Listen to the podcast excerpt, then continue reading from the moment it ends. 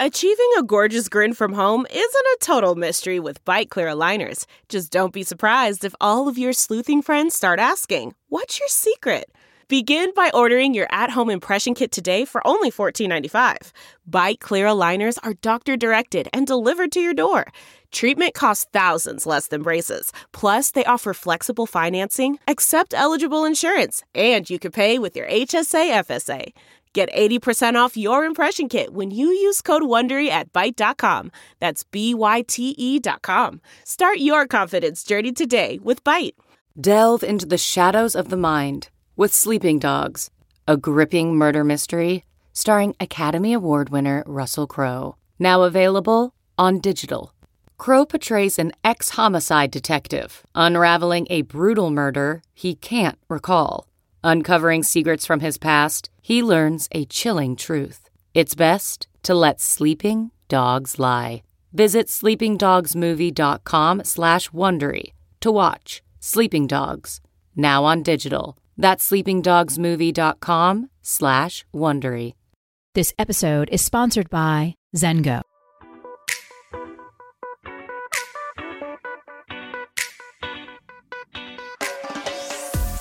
This is the Hash Podcast. Stay informed with the latest on Bitcoin, ETH, the metaverse, Web3, and more with stories that matter to the crypto world.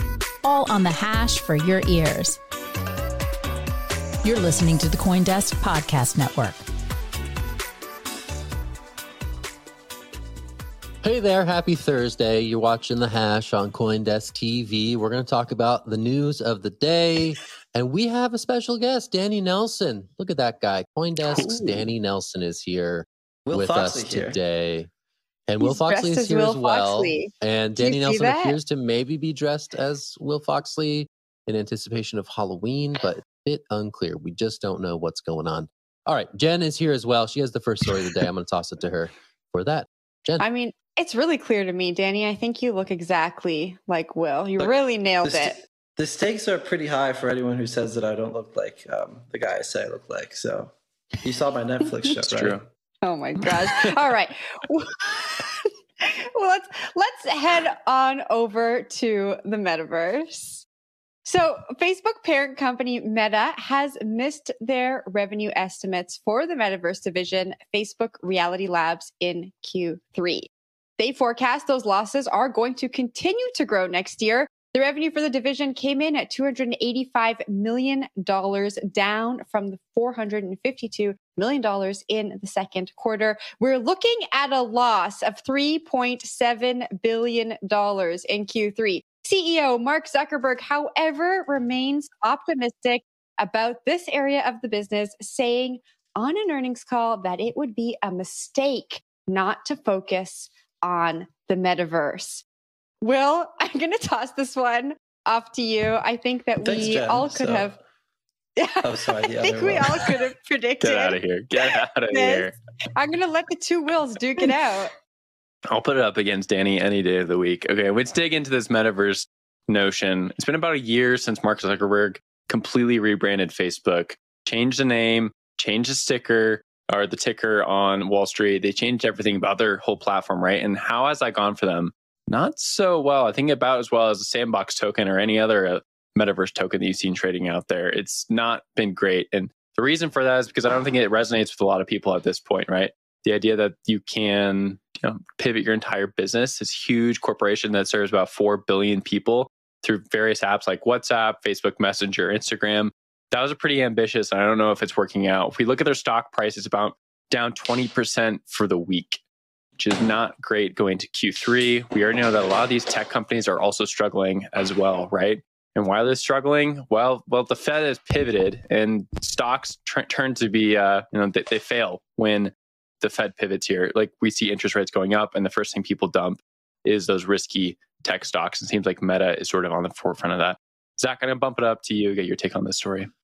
Yeah, we had. de- I- I'm having deja vu. I thought we talked about this story recently, based on reports, based on sources that they were missing their target. So I guess this indeed is correct. Some of those earlier reports. So the fact that this is happening again, not entirely surprising. They're going to have to sort of uh, rein in their expectations, and unless more people are willing to look silly, like Danny Nelson wearing an Oculus headset, those Well, numbers aren't I going to be good anytime I'm, I'm soon. How's it looking in there? here. I'm looking into the future here, and what's it it look doesn't like? look so. It doesn't look so good for Facebook in the short term. But you know, if all these billions of dollars are really gonna oh, look over there, are really gonna pan out to something, then Facebook is going to be positioned to be, and Meta's going to be positioned at the front of the market. So it's a really big gamble.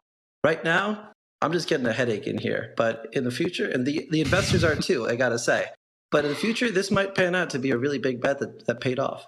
Danny, you're welcome back on the show anytime. It is not my decision, but so far this has been super fun. In that same earnings call that I mentioned in my intro, Mark Zuckerberg said he really believes that the future of work is going to be in the metaverse and people are going to be working in uh, mixed reality or virtual reality world. There was a conference recently where Microsoft's gaming CEO Phil Spencer spoke and he said that he thinks that when people go to work in the metaverse, it's going to look more like a video gaming environment and not the environment that Meta has built out. So we have some of these leaders in the gaming industry taking little jabs at Mark Zuckerberg and what they've built in compare in comparison to some games like Minecraft and and Roblox. And I think that he's right. You know, the graphics we've seen so far from Meta have been kind of dismal when you compare it to to what's going on in the video game world. I don't know. What do you guys think? Nothing, eh? Just Yeah. nothing. I mean, they're fine. Yeah. You guys gonna work They're in the fine. metaverse? If we had to work in the metaverse, would you go? Only the casino. Absolutely. Only the casino. Yeah. Zach sitting next to me. We'll play blackjack together for a few We'll do hours. it. That's all We'll we'll do it. ever do in the, in the metaverse. We'll do it. Yeah, that's gonna be That's great. It's gonna be good do. stuff. All right, let's talk about NFTs. Let's go to the NFT land. This is a story about NFT marketplace Blur, but really it's a story about tokens, the power of tokens to induce behavior among Web3 degens. We're seeing Blur give OpenSea a bit of a run for its money in terms of 24 hour trade volume. This is a marketplace. I think it launched fairly recently with a bit of buzz and, of course, a token attached to it. So we're seeing users get over there, pop on some NFTs, obviously to get some token rewards. Whether or not they can sustain this initial interest and this initial token harvest, that becomes a big question. We've seen it before with LooksRare and others. Is Blur gonna be different? I'm gonna toss it straight to Danny for this one. What do you think? Absolutely not. I think that to- the tokens are always the same no matter where you go. Everyone wants to just harvest their tokens as fast as they can, then dump and move on. And I see no reason why this this iteration won't be a repetition of that. Like we're we're seeing all this volume of the savvy degens getting in, getting the money, and they're going to get out, and they're not going to come back. That's just my two cents. But uh, well, what do you think? Uh, welcome to cents. Welcome to Tokens there, Danny. Thank you for that. I think we need to address one thing in the room, and that's that we talk about different NFT marketplace every week on this show, and I cannot keep any of these straight. I didn't even know this thing existed. And, you know, the last one we talked about, I didn't know that one existed. There's so many NFT marketplaces, and they're all racing for the same NFT peddlers. How are they supposed to, you know, get any revenue? And I think that's one thing that we need to look at when we're looking at these volumes as well, is that there's a race to the bottom going on right now. Looks Rare, which is another NFT platform, actually announced this morning that they are going to drop royalties for all NFT payments. They're coming up with a new creative scheme, uh, diverting protocol fees to NFT buyers and sellers and artists, but they're getting rid of the royalties, saying that the growth of zero royalty marketplaces has eroded the general willingness to pay royalties throughout the NFT space. It's good news for traders, but with a big downside, the move away from royalties has removed an important source of passive income for most creators. So whenever I see some sort of NFT marketplace discussion, I think of these two things. The marketplace is so big, there's so many different names, there's so many different places you can list your NFT. And two, the royalties are going away. There's a race to the bottom. So it's not surprising to me to see that someone is coming up against OpenSea because it is a very competitive landscape. And people move their NFTs to where they're going to get the most bang for their buck, especially during a bear market. So I expect to be, see more of this where we have more volume on different exchanges. And then maybe six months, 12 months from now, consolidation based on who has the best economics. But Jen, we got to throw it to you. This is this is your domain. Tell us about NFTs.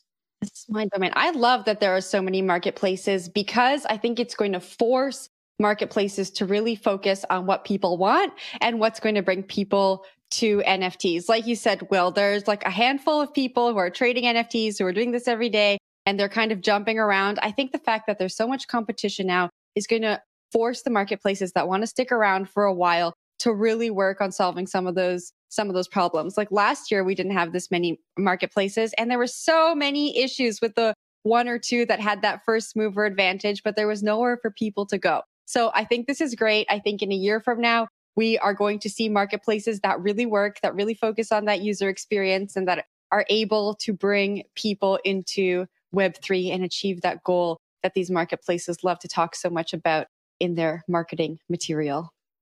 It's all of Lure, and the brand really got it right. To Will's point, it's just hard to keep up with who's going to be the Uniswap of NFTs one day. All right, we're going to take a break. We are to hit pause on this show for a hot minute. And then when we come back, we're to talk about some other stuff. We're to talk about Kazakhstan. All right. Kazakhstan is in the news for a national digital currency based on the BNB chain. That is what we're to talk about and more on the other side of this short break. Thanks. Zengo Crypto Wallet is an on chain crypto wallet with no private key vulnerability, leveraging advanced cryptography called MPC, which, until now, has only been available to multi billion dollar institutions. Zengo is the most secure Web3 wallet and the best place to keep your digital currency, NFTs, and assets secure. It's also fully recoverable using the wallet's biometric recovery kit. Get started at zengo.com slash hash and use code HASH to get $20 back on your first purchase of $200 or more. Terms and conditions apply. See site for details.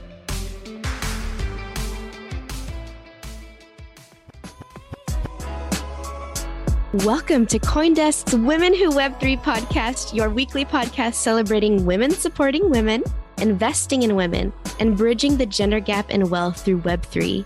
Each week, we'll be learning from powerful women sharing their insights on topics like creating belonging and inclusivity in the digital spaces, the metaverse, building prosperous Web3 projects, investing in cryptocurrencies, and building wealth. And we have how to's from founders and builders who have been there and done that healing sessions to give you the power to overcome imposter syndrome and everything you need to level up in your crypto journey.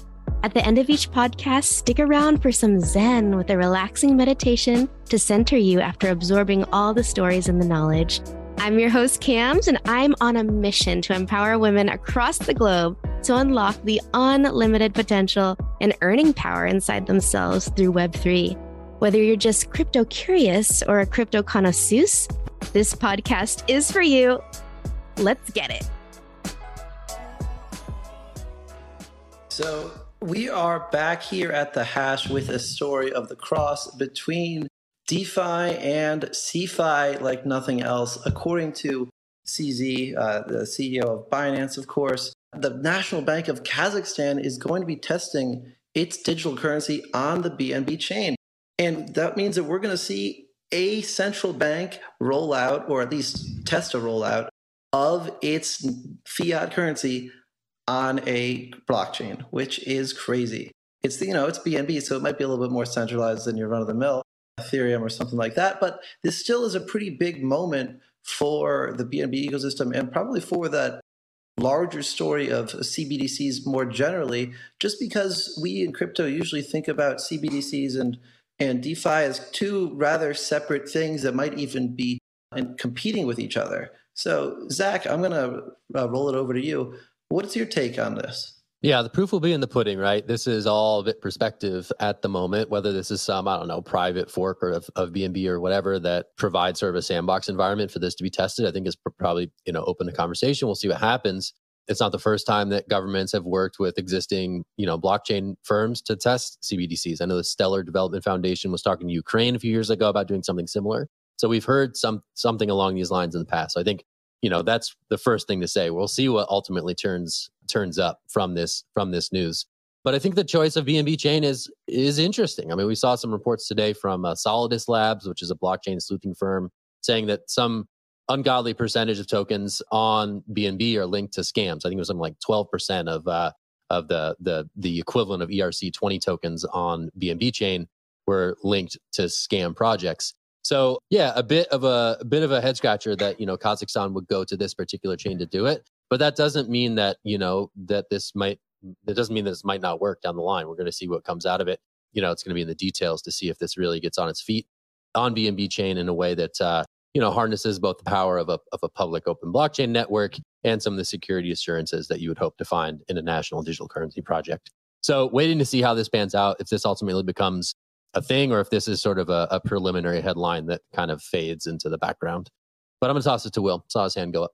12% seems low. That's my first point. 12% seems awful low. Probably a little more scam coins on BNB chain. I think on most chains, if you can launch your own token, you're going to get a few scams out there. And I agree with you guys. I think this is a little odd to select BNB for this. And the reason being is we don't have a lot of regulatory clarity around BNB or a lot of these chains yet. And so I'm actually surprised they didn't go and pursue their own thing. Oftentimes we see CBDCs built on purpose, permission chains like Hyperledger or something like that.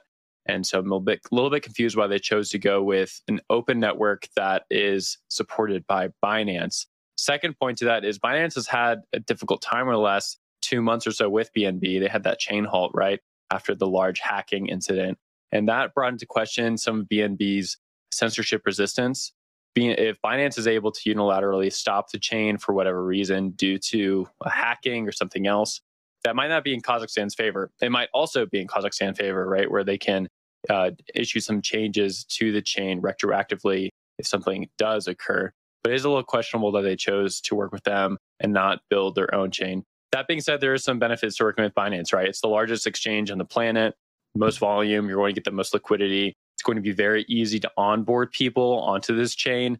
Uh, we have a lot of reports that people actually use Binance. They use a Binance account as their bank account in a lot of developing countries. They don't have bank accounts with local branches of local banks in their uh, their regions. They work with Binance directly on their on their mobile phones. So this might be an extension of that. Kazakhstan just understanding who their product is and who their market is and deciding to build on top of Binance. Jen, I'll throw it down to you. Yeah, just to your last point there, Will, you know, I, I think a lot of the time when we talk about CBDCs, we talk about privacy and trust and people not trusting the government. I mean, this could be Kazakhstan saying people trust Binance. And so why don't we partner with them and start working on that narrative of the CBDCs? So I, I looked at this story and I thought about Binance and, and the history of Binance and their ability to adapt to the market to changing regulation and kind of come out on top and, and persevere even when I think a lot of the industry thought they weren't going to. I think this is an interesting business strategy for them. Maybe they're trying to prove out a use case that they can work with nation states on these CBDCs because they're looking into the future. And so I think it's an interesting four way to kind of diversify what they are already offering uh, and they've proved to be pretty strategic in in their thinking so I don't know. I wonder if we're gonna we're gonna see more of this. And you know, Kazakhstan, right? Also, sort of granted Binance a license to operate there, so maybe they're just trying to be, you know, a friendly a friendly partner to uh, to their presence in that country. And also, Kazakhstan used to be a big force in Bitcoin mining. I don't know if it's still up there on the charts. I haven't checked that in a while, but certainly Kazakhstan has been in the crypto conversation for a while on a number of different fronts. Uh, so the fact that they're experimenting a bit further with the CBDC, uh, maybe, maybe not too surprising. All right. Oh, Will, what do you got? Well, last point, and then I'll actually segue us to the next conversation. It's always interesting to me to see these developing countries or countries that you wouldn't think of being in the headlines for crypto taking the initiative on CBDCs. We see some stuff with the US and the Fed. We see some stuff with the EU moving forward on things, but oftentimes it's these countries that you wouldn't think of. And I think that's kind of a cool aspect of crypto that a lot of these com- a lot of these countries are able to take the initiative on building out the next frontier of finance just because the code is out there already and they're able to work with international partners like Binance. So I think that's a, a narrative watch, if you will. But let's move over to Core Scientific, which is having a rough day. As a disclosure, I do work with Compass Mining, which does have a relationship with Core Scientific. Core Scientific is one of the largest, that's actually the largest Bitcoin miner in North America with about 30 exahash online between self mining and hosting that's about 15% of the Bitcoin mining network, plus or minus a little bit. And as of this morning, they sent out a warning stating that they might not be able to pay some of their debts, that they're not making payments for October and November. This is a company that leveraged a lot of debt markets in order to grow during the bull market. And now they have to make payments on those debt markets while interest rates are going up. Not able to meet those demands. Same time, Bitcoin not doing super great, around 20K but Bitcoin has not been as high as it has been in the past. And then energy rates are also going up globally, which is pushing miners on both sides. As of this morning, Core Scientific's sticker is, uh, well, I keep saying that wrong this morning. Their ticker is down to 30 cents, about 77, down 77, 77% on the day, which is pretty rough. I got to throw it up to the other mining expert on the panel. Danny, what you got? Where you get back to me later? I don't know. I'm just I'm, I'm not feeling it right now. I'm just like uh, Bitcoin's going up, man. So like that's good, right? Give it to Jen then. Give it to Jen. Yeah. Okay, I'll take it. So I I think it's really easy to ask the question why mining companies weren't prepared for high electricity costs coupled with Bitcoin's value going down. I feel like I mean, I we all know I don't know a lot about mining, but I feel like if I worked at a mining company, these are questions I would ask. In the story, it says that they brought in financial and legal consultants. It feels like a little bit late for that. So much during this bear market, we've talked about preparing for a bear market, preparing preparing for you know um, catastrophic events or black swan events. And so it's just so surprising to me to read these stories and, and find that companies were so over leveraged, so underprepared for something that was so predictable, especially when you work in an industry that is hugely dependent on electricity and and the price of bitcoin i don't know will i don't know if you can shine more light on that for me am i missing something here why has this why is no one prepared yeah, I can provide some insights into this. And I think the reason is that Bitcoin miners are leveraged long Bitcoin. They are always expecting Bitcoin to go up. They're the buyers of last resort for Bitcoin because they're constantly mining it, right? They're buying Bitcoin from the network in exchange for energy. And so you have to set up these operations. You have to make future predictions about what's going to happen.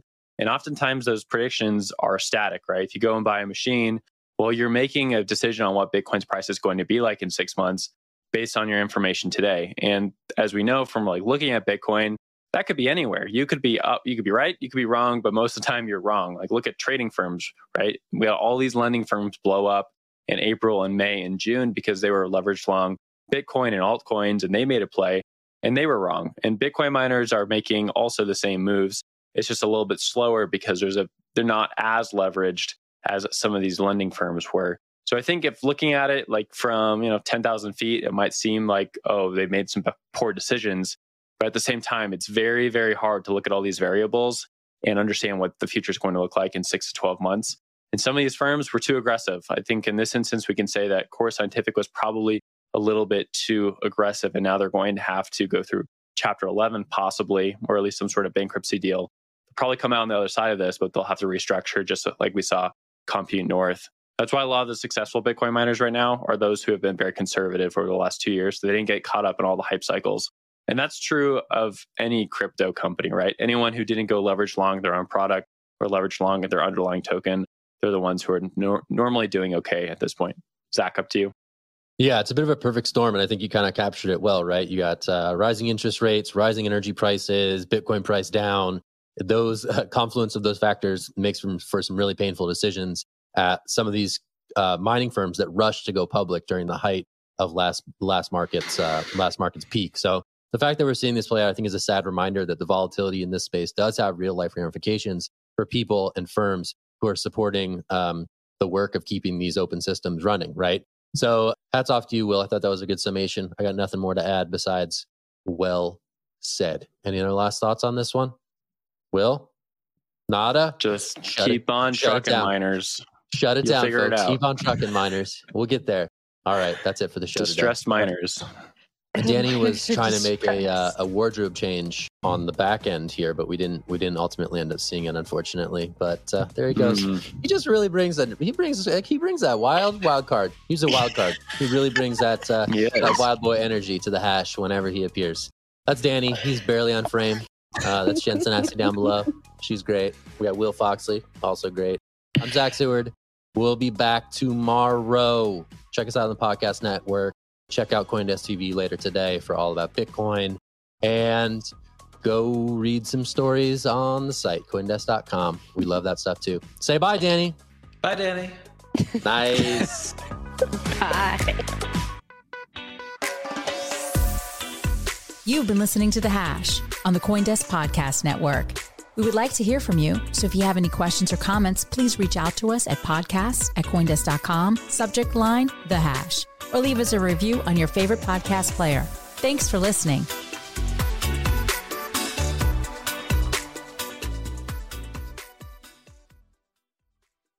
Ah, spring. Nothing like the world progressing towards summer to inspire your own progress. That's what life's all about in your career, relationships, and your finances. Let's talk about that last one. With the Chime Secured Credit Builder Visa credit card, it's easy to start building credit with everyday purchases and regular on time payments with no annual fees or interest. So your weekly grocery run can feel even more productive, and that morning coffee can taste like a little victory. And if your credit scores grow, so could your opportunities to get lower rates on loans, like for a new ride or finally having a home to call your own. Sounds like progress, right? With Chime Secured Credit Card, you can start improving your credit scores right away. Get started today at chime.com slash build. That's chime.com slash build. Chime. Feels like progress. The Chime Credit Builder Visa Credit Card is issued by Bancorp Bank NA or Stride Bank NA, members FDIC. Out of network ATM withdrawal and OTC advance fees may apply. Terms and conditions apply. Go to chime.com slash disclosures for details.